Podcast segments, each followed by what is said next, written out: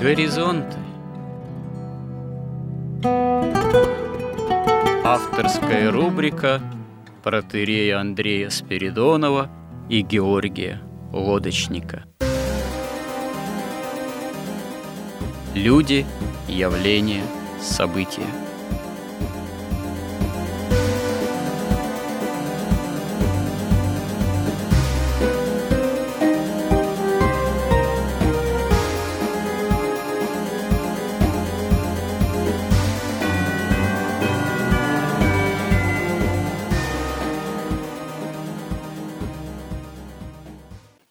Добрый день, уважаемые радиослушатели. В эфире радио «Благовещение» и в нашей постоянной рубрике «Горизонты» я, протерей Андрей Спиридонов, и мой собеседник постоянный Георгий Водочник.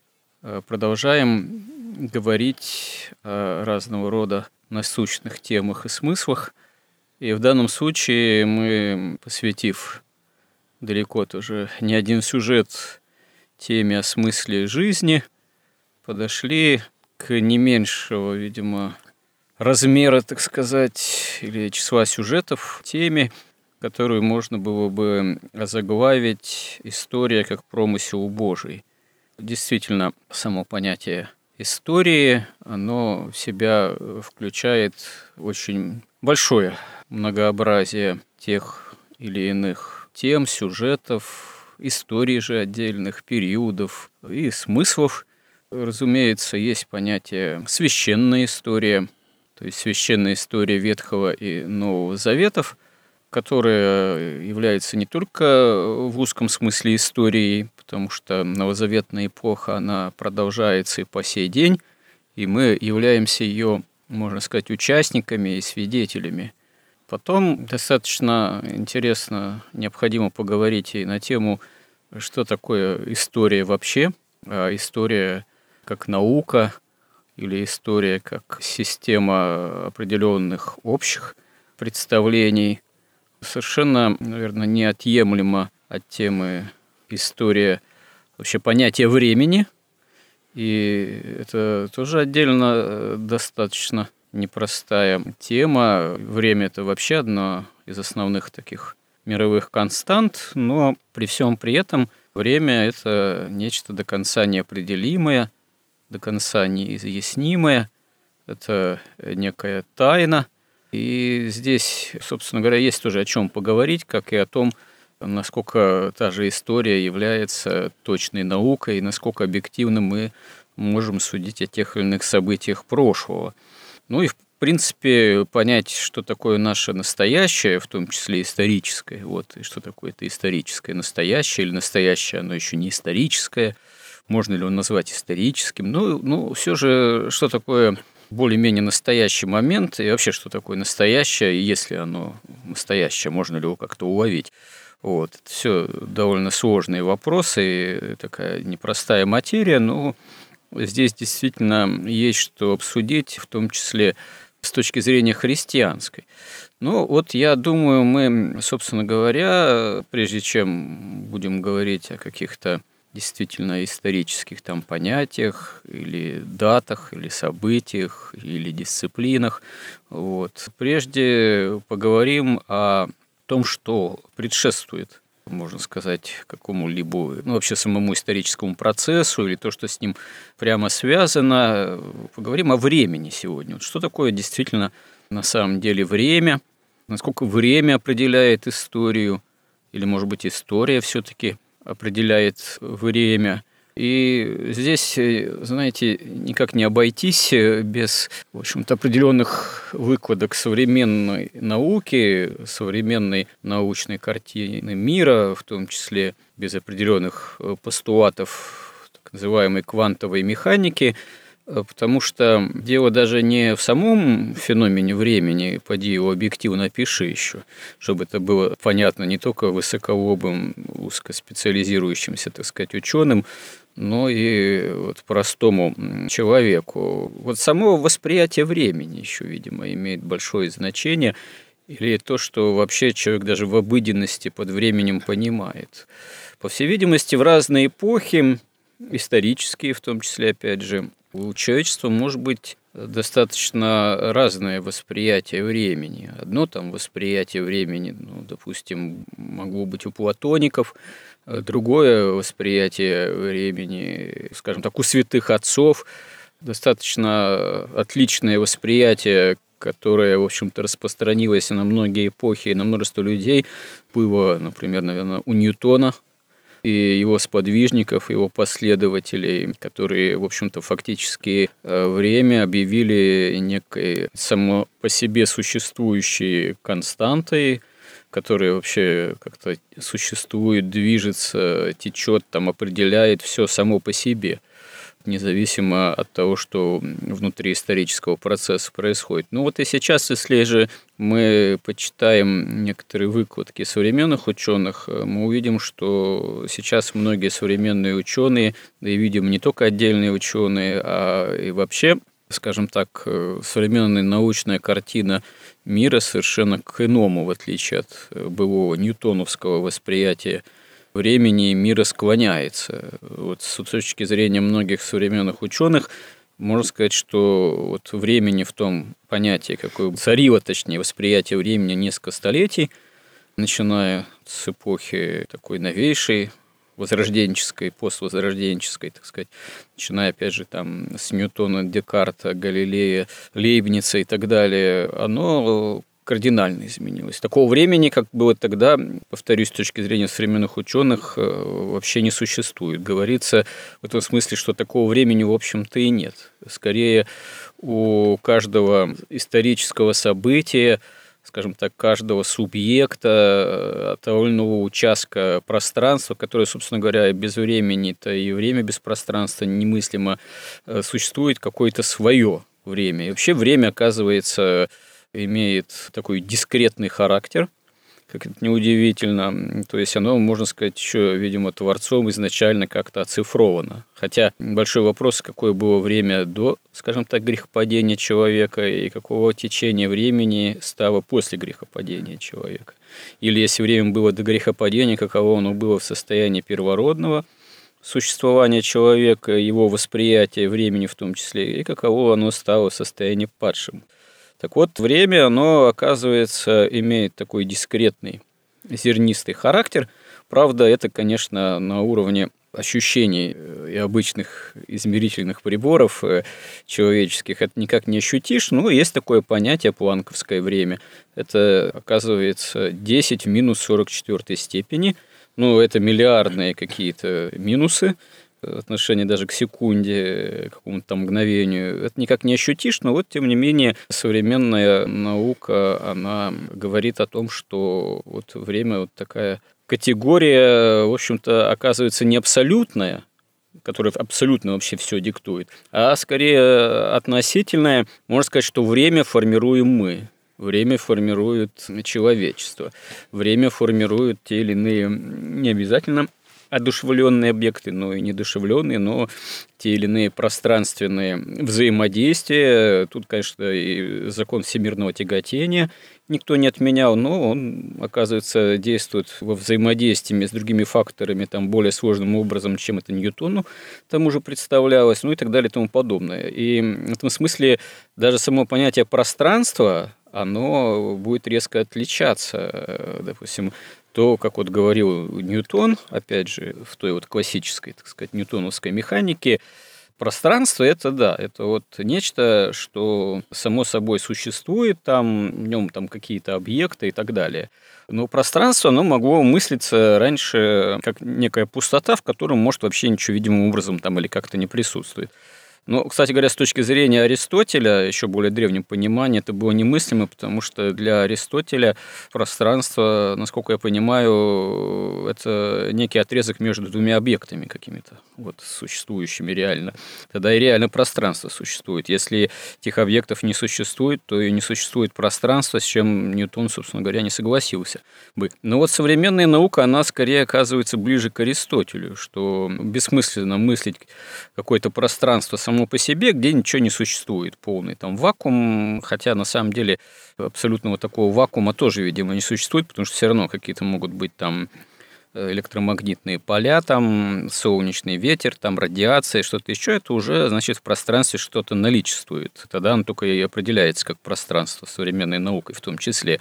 Это как в этом свете, в этом смысле, оказывается, знаменитая поговорка «стакан там наполовину, наполовину полный или наполовину пуст», она вообще оказывается бессмысленной, потому что если даже в стакан не налить воды или какой-нибудь другой жидкости, он все равно оказывается полн полн воздухом, полн там, электрическими, магнитными полями и так далее.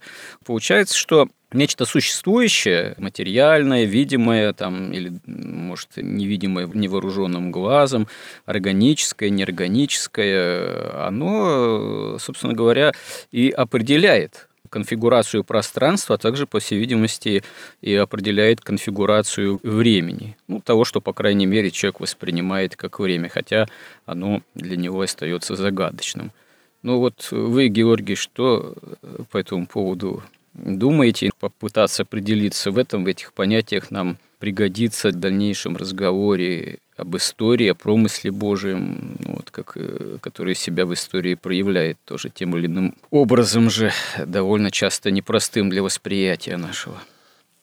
Священник Владимир Соколов, о котором я часто упоминаю, потому что, конечно, на мой взгляд, вот его книжка – это мистика или духовность, и там ну, уже вот эти вопросы, в том числе и науки, как оно уже начинает совпадать с религиозными представлениями и отвергать все то, что выдавалось раньше за науку, хотя, как он тоже пишет, что настоящие ученые, они никогда не отрицали фактически существование Бога и вот религии, и того, что мир и создан Богом.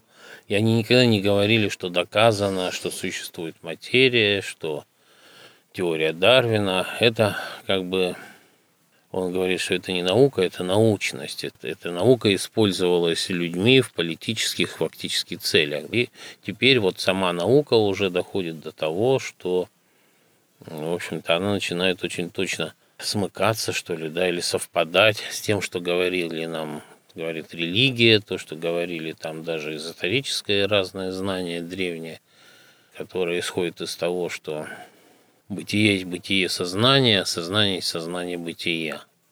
И сознавать то, что не существует, невозможно, так же, как и не может ничего существовать что-то вне чего-либо сознания, хотя бы сознания Бога.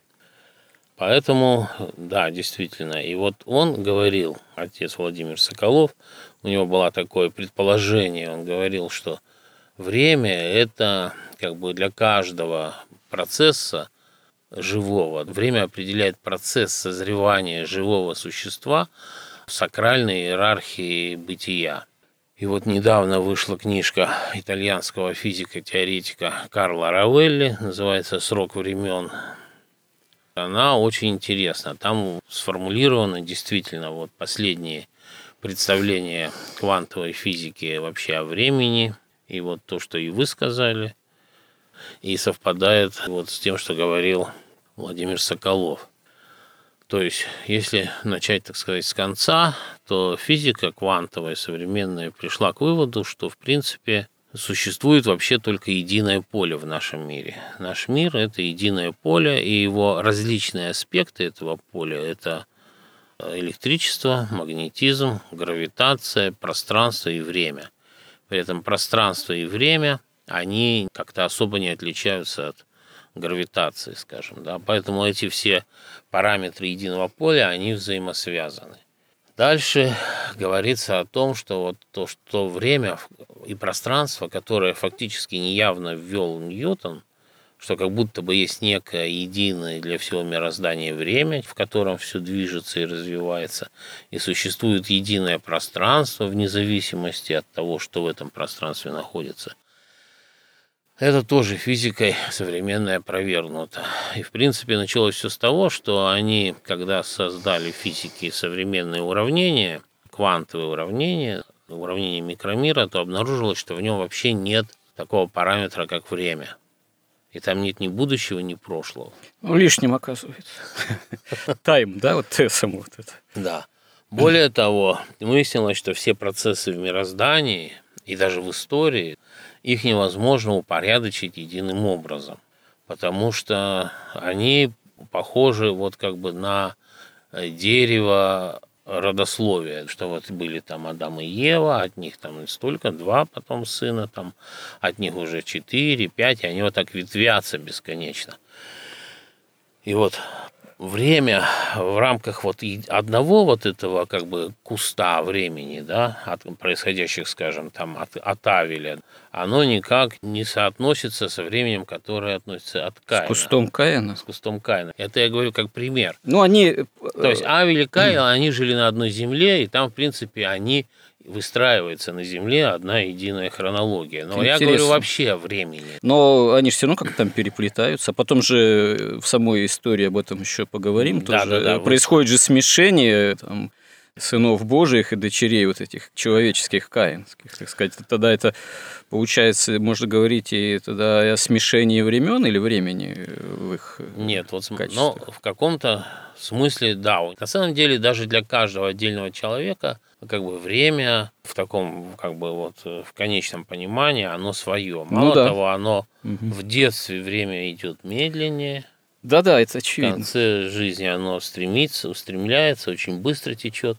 С одной стороны, это вроде как субъективно, да, субъективное восприятие времени, но с другой стороны, большинство людей это подтвердит, что да, в детстве одно восприятие времени в зрелые годы другое. С этим, наверное, большинство согласится, в общем-то. Но тут простое объяснение, потому что в детстве, в течение дня совершается для человека намного больше событий, и он намного больше как бы узнает.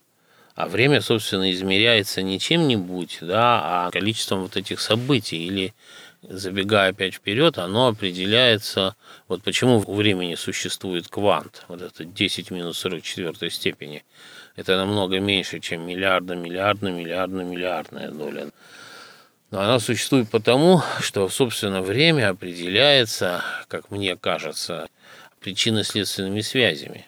Причинно-следственные связи – это, собственно, является механизмом мышления мозга. А если мы вернемся к той формулировке, что бытие есть бытие сознания, то есть существует только сознание, а то, что существует материя, нам кажется только потому, что мы сейчас заключены вот в эти пять чувств. И как и физика говорит, нам кажется, что существует вот стол, стул, это просто потому, что мы утратили видение его внутренней структуры, что да. хотя мы знаем, что там есть элементарные частицы, а они также бесконечны вовнутрь. Ну, это как дух. сравнение с облаком, например. Мы видим облако как э, некий материальный да, предмет, имеющий там, определенную конфигурацию.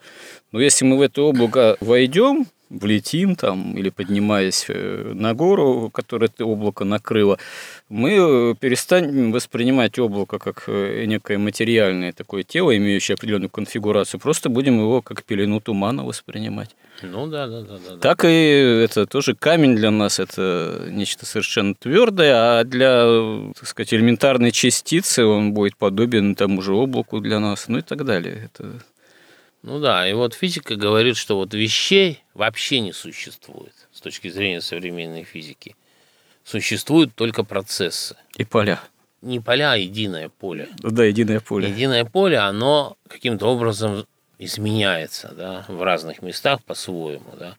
И все это вероятностным образом. То есть вот что такое элементарная частица в современных представлениях? Это флуктуация вот этого единого поля которое появляется не, не по каким-то законам, а оно только среднестатистически, оно как-то появляется, эта частица, ведет себя среднестатистически, и потом, так сказать, распадается, исчезает. И вот в целом вот эти процессы, они только и существуют. Вот, скажем, человек по существу это мыслительный такой процесс, который вот рождается, он вот, вот в этих пяти чувствах в теле заключен, что такое человек мы... Энергийный. Да. Вот. И у него происходит внутреннее созревание, подготовка к вечности. Когда он к ней подготовится, приготавливается, он вот из этого нашего времени как бы переходит в вечность, и главное, у него спадает вот эта вот пелена пяти чувств. Он начинает видеть так, как все есть на самом деле. Да, ну не знаю, это звучит очень интересно, но вам обыватель, если он удосужится, допустим, нас послушать, он скажет, да что, какие поля? Вот, я не знаю, там водка, колбаса моя, селедка там и так далее. А при чем здесь поля? Ну, да, вот для меня объективная реальность. Если он ходил в школу, он же знает, что водка и селедка и колбаса, она состоит все-таки из молекул, молекул из атомов, атомы из ядра электронов, протонов, нейронов и вообще элементарных частиц. Элементарные частицы, например, электрон, он одновременно частица и волна, как бы считалось до сих пор. Сейчас уже ясно, что он просто волна и на самом деле флуктуация единого поля – которая состоит из разных аспектов, которые мы ощущаем как, еще раз тогда повторю, это электричество, магнетизм, гравитация, пространство и время. И поэтому каждый процесс формирует собственное время и формирует собственное пространство вокруг себя. И в мире существует только поскольку процесс не один, вот я один процесс, вы другой процесс, вот этот микрофон – это третий процесс, но они между собой, эти процессы взаимодействуют. Поэтому всегда мы, каждый из нас живет, по сути, если так уже точно говорить совершенно строго, то он в своем собственном времени живет, потому что, вот возвращаясь там, скажем, к кусту Каина и Авеля, причины следственные связи, они точно так же распространяются, то есть они не перепрыгивают внезапно, да, поскольку там, например, сын Каина, он никакого отношения к Авелю не имеет, но опять же, это не впрямую вот именно Каин и Авель, а это, например, вот один – ну, строго говоря, даже уже не Авель, а скорее куст Сифа, Адама и Сифа, потому что Авель-то детей не имел. Сифа, Авель убит да. братом, э, и это уже, получается, куст э, истины сынов Божиих, э, исторически временной, он конечно, с Авелем отчасти связан, как с праведным, но как с мучеником, убиенным, который потом сам не дал, если более точно это определять. Наверное. Нет, но если еще более точно, вот надо mm. тут подчеркнуть, что это просто как бы аналогия, метафора. Ну да. Что вот как бы структура вот этих причинно-следственных связей и структура времени, где можно посчитать это время, оно похоже на вот эту структуру родословия. Но это не прямо родословие. Поэтому это просто как аналогия, чтобы можно ну, было представить геометрию. Несколько упрощенно, да. да. Но это, наверное, ближе к истинному пониманию времени исторического процесса, чем просто такое линейное восприятие, очень, так сказать, упрощенное вот истории, в том числе исторического процесса, что, опять же, и повелось вот с тех же ньютоновских там и так далее времен, вот, восприятие истории, ну, вот как такого линейного последовательного развития, а позже еще с классиками марксизма-ленинизма, как смена формации, да, там и так далее. Ну, это, конечно, даже сама вот, опять же, современная наука, она уже отрицает правомерность рассмотрения вот, э, течения времени, видимо, исторического процесса именно в таком примитивной, упрощенной линейной парадигме, что ли. Хотя, я думаю, большинство людей все равно вот это вот восприятие линейности развития некого временного исторического, оно все равно понятнее и ближе будет. Ну, конечно, ближе, но тем не менее, скажем, то, что время течет неравномерно, до Ньютона, его как бы это более было людям понятно. Скажем, там день в Византии, он начинался на рассвете, когда солнце поднималось из-за моря, и заканчивался на закате, когда оно опускалось за море. И вот этот промежуток, который летом намного больше, чем зимой, он все равно делился на 12 э, часов. И эти 12 часов были разные, они менялись каждый день длительность этого часа. То есть там как бы люди лучше представляли себе, как это все происходит. Что я хотел сказать, что вот приборы сегодняшние, в доказательство того, что мы говорим, даже сегодняшние приборы, они позволяют замерить, что время на горе – идет на высокой быстрее, чем в долине. Ну и Эйнштейн доказал, что время того, что движется, идет медленнее наоборот, чем то, что находится постоянно. Поэтому там во всех космических фильмах, если там космонавт улетает с около световой скоростью куда-то, то и прилетает, а здесь уже сменилась куча поколений, да, в таких фантастических фильмах. То есть все говорит о том... Ну, пока опытно никто не проверил вроде еще. Вот эту вот разницу в течение времени, скажем, там на Эльбрусе и в долине уже измерена физически в качестве эксперимента. Вот, тем более, что, но на вот этом времени устроены, тоже, в общем-то, проверено, потому что устроены там и разные доплеровские измерители скорости, например, измеряют, как вот у нас сейчас, когда камера стоит, как раз принцип основан на том, что движущегося предмета время течет медленнее, потому что его излучают одной длиной волны, а он возвращается другая длина волны, потому что там другое время течет. Ну, Поэтому это тоже доказано, и даже вот нас штрафуют именно на этом основании. Да, у инспектора ГИБДД или у камеры время течет по-своему, да, а у нас по-своему. Ну вот чем быстрее мы едем, тем у нас медленнее время в нашей машине относительно камеры. И, собственно, они вот это измеряют, потому что длина волны, облучающая нас локатора, она при отражении изменяется. Но, что интересно, как специально одновременно вышла еще одна новая книжка. Да? Вот эта книжка называется «Пластичность мозга» и написал ее Норман Дойч. Эти исследования вели там еще с 60-х годов, но вот э, там лет 30-40 вообще даже не печатали их результаты их исследований. Боялись. Ну, потому что оно полностью противоречило представлениям всей медицины, всей науки о мозге человеческом. Но, в конце концов, начали печатать сначала в научных как бы, изданиях. И тот после того, когда вот эти врачи научились лечить там аутизм, научились восстанавливать людей после там обширного инсульта, когда там 90-95% мозга у человека погибло. Да, они его восстанавливали. Вот сам вот этот Норман Дойч, он восстанавливал своего отца после инсульта. Тот был профессором в университете, преподавал, а после инсульта он не мог ходить, есть, там, говорить, и ничего не мог. Да? И он его пустил в садик, он ползал сначала на четвереньках, сделал для него упражнения. В конце концов, он его восстановил так, что он снова пошел преподавать в университет.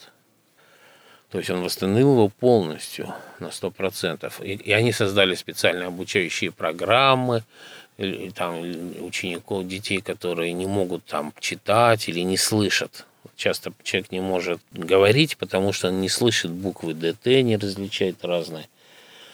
Вот когда у них уже стали появляться целые школы, где они лечат этих детей, да, только тогда начали их печатать. И вот, наконец, вышла книжка, и все издания, там огромное такое предисловие, и Нью-Йорк Таймс, и все газеты, и, и простые, и, и научные, все назвали это открытием там, века, там, книжкой года, совершенно революцией как бы, в медицине. И суть этой революции в двух словах заключается в том, что не мозг производит мысли, а мысли формируют структуру мозга. То есть от того, что вы думаете, значит, меняется структура мозга. И по сути дела, как это тоже и Владимир Соколов говорил, тоже, что мысль – это дух, это слово, это то, что из области духа, а мозг – это просто такой конвектор, который мысли преобразует в нервные электрические импульсы, чтобы управлять нашей плотью. И наоборот, он должен получать правильные импульсы от наших пяти чувств, наш разум, который не в мозгу заключается, а вот в той же глубине – в которой как бы вот и все время протекает, откуда все проистекает. Но, по сути дела, от, оттуда, от центра мироздания, от Бога, от, от Духа, да, по вот этой иерархии бытия она доходит вниз. И когда рождается ребенок, они ввели такое понятие, как карта мозга. Так он, когда рождается, у него карта мозга, она практически ее нет. И тогда, когда он, например, если правильно слышит в детстве, допустим, какой-то звук на какой-то частоте, то какие-то нейроны в мозгу значит, возбуждаются и запоминают. На другой частоте другой запоминают.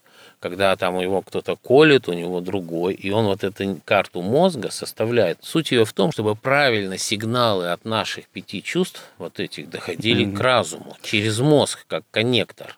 А если он оказался Маугли, да, в стаде, или в, это, в звериной стае, то у него мозг формируется, видимо, как у животного, да?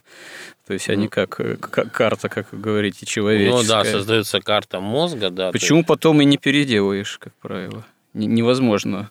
Как известно, большинство случаев, описанных Маугли, да, они свидетельствуют, что человеку уже э, такого невозможно социализировать вполне. Нет, вот они доказывают, что в принципе Могли бы они, да? Можно, да. Вот uh-huh. то, что происходит с аутистами, это вот особо интересная история и, возможно, даже очень кому-то может быть полезной. То есть они откуда берутся аутисты, как это происходит? Происходит это так, что у мозга есть периоды особой восприимчивости. Когда вот ребенок рождается, там до года, потом до двух, есть периоды, когда он практически воспринимает все, что слышит, видит, ощущает, все, и на этом формируется эта карта мозга. Но когда он эту карту так, достаточно уже составил, уже мозг понимает, что да, информации достаточно, там выделяется какое-то вещество, ну чисто на физиологическом уровне, и в дальнейшем вот эта вот чувствительность как бы мозга к новым каким-то чувствам и сигналам, импульсам, она снижается, да, мозг как бы консервирует. И поэтому, когда ребенок лежит в колыбели и слышит разговор мамы с папой, он без всякого усилия овладевает родным языком. А уже потом ему нужно делать усилия, чтобы язык новый выучить. То есть это уже другой уровень, он как бы должен уже, так сказать, прочертить там чуть ли как в камне, да, вот эти новые пути, чтобы там запомнить. Но, но через эти специальные усилия это достигается. Вот так и людей после инсультного выставляются, потому что там, где была карта мозга, движения, там, речи и всего, она, мозг вышел из строя, он просто погиб. Но остается 5-10% мозга, которые, если человека начинать упорно учить, значит, они прописываются в этих областях. Угу. И снова все восстанавливается. Все перестроить на да. том, что сохранилось. При этом, как бы, почему не удавалось другим врачам? Потому что есть какой-то период, там две или три недели, я не помню, когда есть прогресс. Потом он прекращается. Так вот, э, этот врач, он продолжал упорно так сказать, своего отца как бы реабилитировать, и потом снова начинается период подъема. Потом снова полочка, снова период. И он считает, что вот эта полочка – это когда мозг занимается как бы запоминанием, перестройкой. Вот он как бы обучился, обучился, и он перестраивает структуру мозга, он в это время не восприимчив к следующему. Но если возвратиться сейчас вот все-таки к аутистам и как вот это все работает – так вот это вещество, оно прекращает вот этот период абсолютной восприимчивости.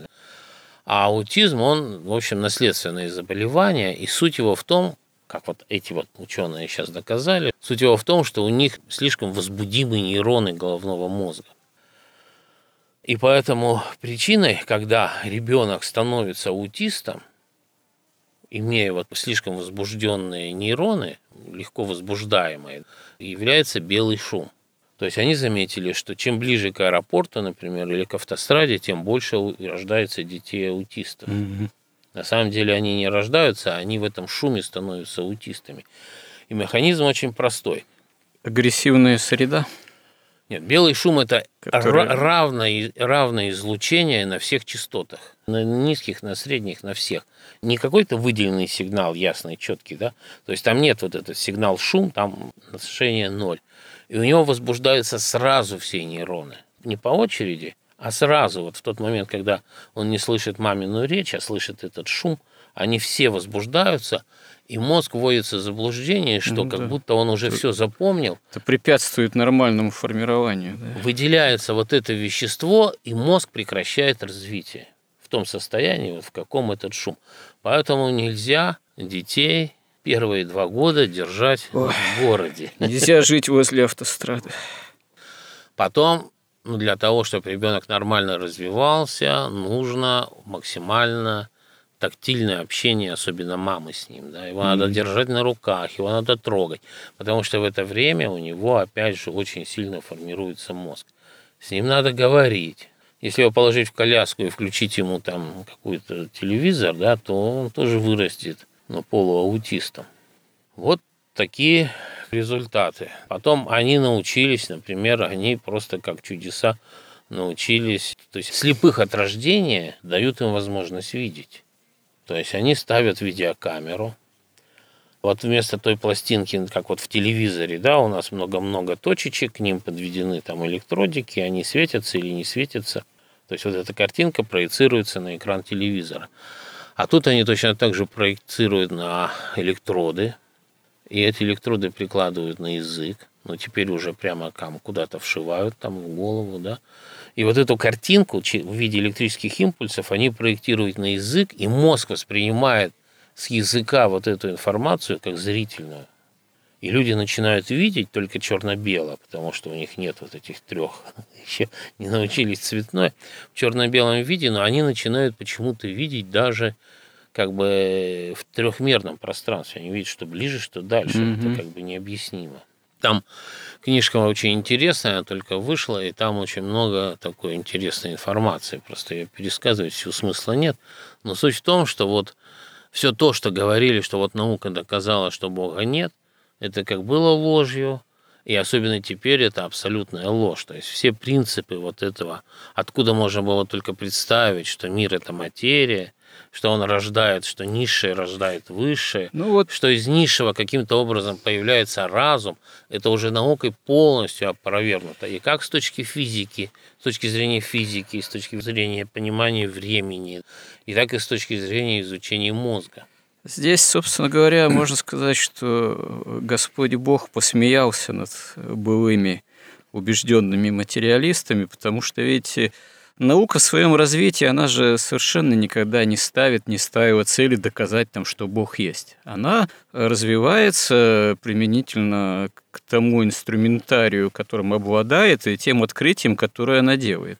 Совокупность тех открытий последних, там, последнего столетия, скажем так, возьмем последнее столетие, она, собственно говоря, современную научную картину и привела к тому, что та только стала свидетельствовать о том, что окружающее мироздание, оно такие в себе скрывает великие тайны и непостижимые механизмы действия, что иначе как о Творце и его вседержительстве, не только творении мира, но и о том, что Господь все содержит, и объяснить-то это все в конечном счете ну, в идейном плане невозможно. Мало того, э, действительно, это, наверное, для многих вещи, звучащие парадоксально, но вот то, что вот нашем сегодняшнем разговоре одновременно всплыло как бы две темы в сопоставлении или в сравнении. Это феномен времени, да, и феномен, допустим, деятельности человеческого мозга, что... Вообще мышление. Да, мышление, что действительно определяет. Э, существование самой жизни определяет время,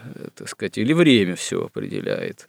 То же самое чисто вот эта нервно-мозговая деятельность определяет э, все в человеке. Или человек сам в своем изначальном еще и духовном статусе, духовной иерархии определяет собственную эту нервно-мозговую деятельность. Получается это как раз картина, что истинная иерархия-то она скорее более верной является, что если человек себя включает духовное, душевное и телесное, то должно главенствовать духовное, и оно должно определять э, в человеке телесное. Другое дело, что, увы, состояние падшести от падения от Бога, оно исказило в человеке вот это все, и эту изначально Богом данную иерархию ценностей, и поэтому человеку порой кажется, что его скорее определяет там телесное, материальное, временное, проходящее. На самом деле э, должно быть и может быть совсем-таки наоборот, как сказал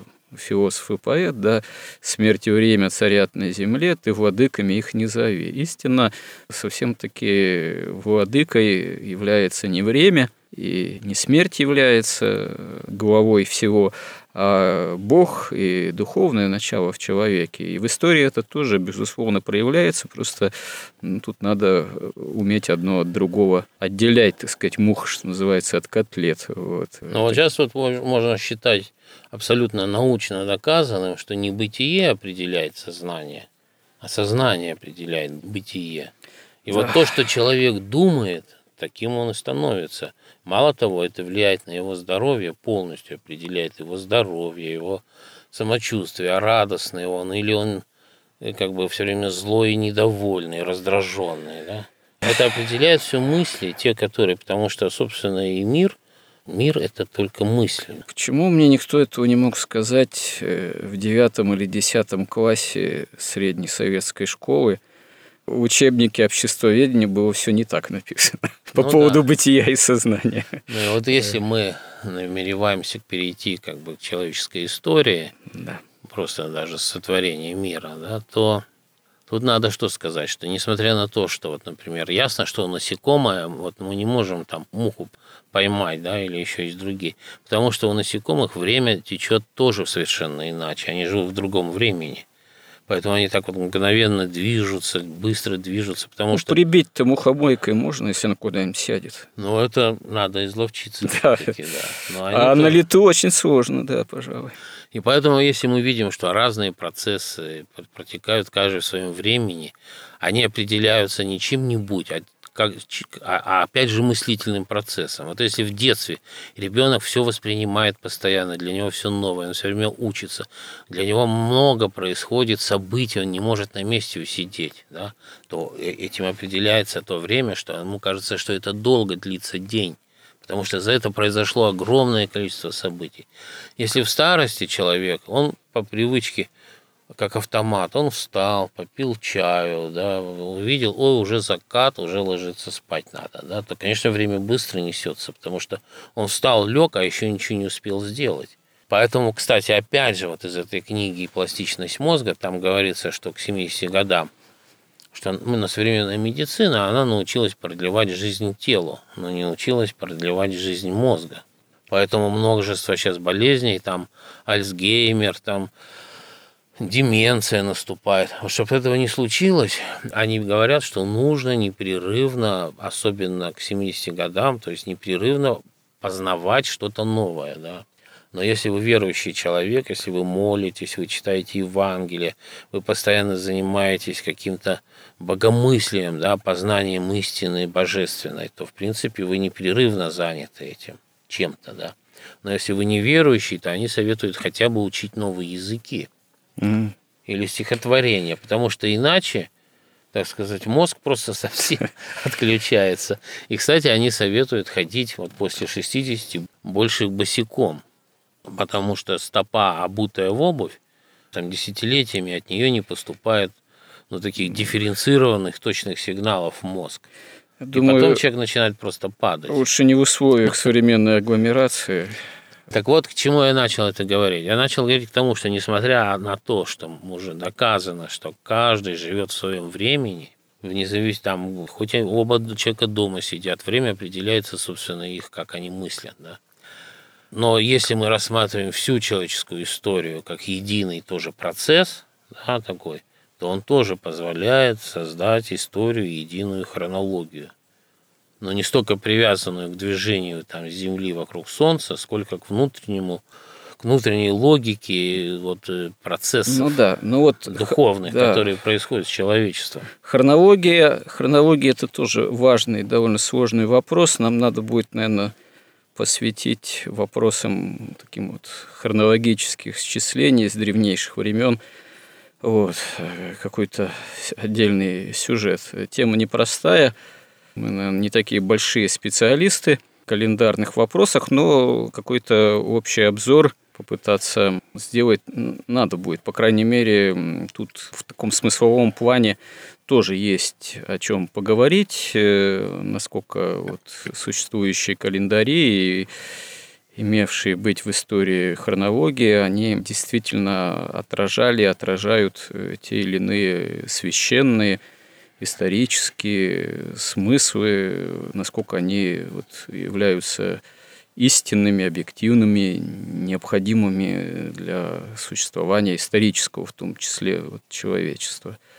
Вот я хотел еще да. раз напомнить, может быть, в конце, да, если кого-то заинтересовало, что вот «Срок времени» книга, написана Карла Равелли, а ее легко сейчас купить, да, и вторая книжка – это Норман Дойдж пластичность мозга. Спасибо за информацию. Действительно, сейчас очень много самой разной литературы выходит, и богословской, и философской, вот, естественно, научной. И, в общем, в этом смысле грех жаловаться на то, что недостаточно информации или там нечего почитать, скорее можно жаловаться на то, что вот мы говорим о времени, о том, что времени нет. Все почитать, что э, хотелось бы или было бы полезно. Но... Ну и вот зато эта книжка еще дает надежду вот на что, очень важную вещь. Вот мы как-то с вами говорили про информационный псевдодебилизм, Да, про да. цифровой псевдодебилизм. Информационный, по-моему, псевдодебилизм вы говорили. Ну, цифровой. Я, Цифровой, да? ошибся, А. да. Цифровой Ну, или цифровой. псевдодебилизм, да. И там говорится, что 70% уже не восстанавливается. То благодаря вот этой методике, в принципе, 100% восстанавливается. Понимаете, я вот раньше думал, что человек не читает, потому что ему скучно, а сейчас я понимаю, что человек не читает, потому что у него нет соответствующей, грубо говоря, карты мозга. Ему просто очень тяжело, он не понимает, это ужасный для него труд. Если человек хочет снова восстановиться и стать, как бы сказать, человеком, потому что книга это все-таки это слово, а слово это и есть мир, то просто упорно читая каждый день. Но не надо думать, что это за неделю произойдет. Хотя вот в этих специальных школах они восстанавливают ребенка за 6-8 недель. Ну, Ну, а это, тут потребуется год-два. ну, это, видимо, уже Надо специальные методики. Упорно читать, да. Я замечу со своей стороны, что Георгий все это озвучил, что называется, не на правах рекламы. И никаких телефонов мы координат не даем, потому что э, просто мой добрый собеседник вот поделился э, впечатлением от новейшего, что называется, чтения, которое он в таком вот личном плане осуществлял. Ну и, собственно говоря, э, действительно, чего уж не поделиться э, вот этой достаточно действительно интересной информацией, которую вот контексте нашего разговора об истории как промысле Божьем, в данном случае о времени, э, действительно, видимо, оказывается весьма-весьма любопытной и к месту. Ну, действительно, это информация в хорошем смысле к размышлению, в том числе духовному. Ну, если будем, даст Бог живы, то в следующих сюжетах наших горизонтов продолжим эти темы. Храни Господь. Горизонты на радио Благовещение.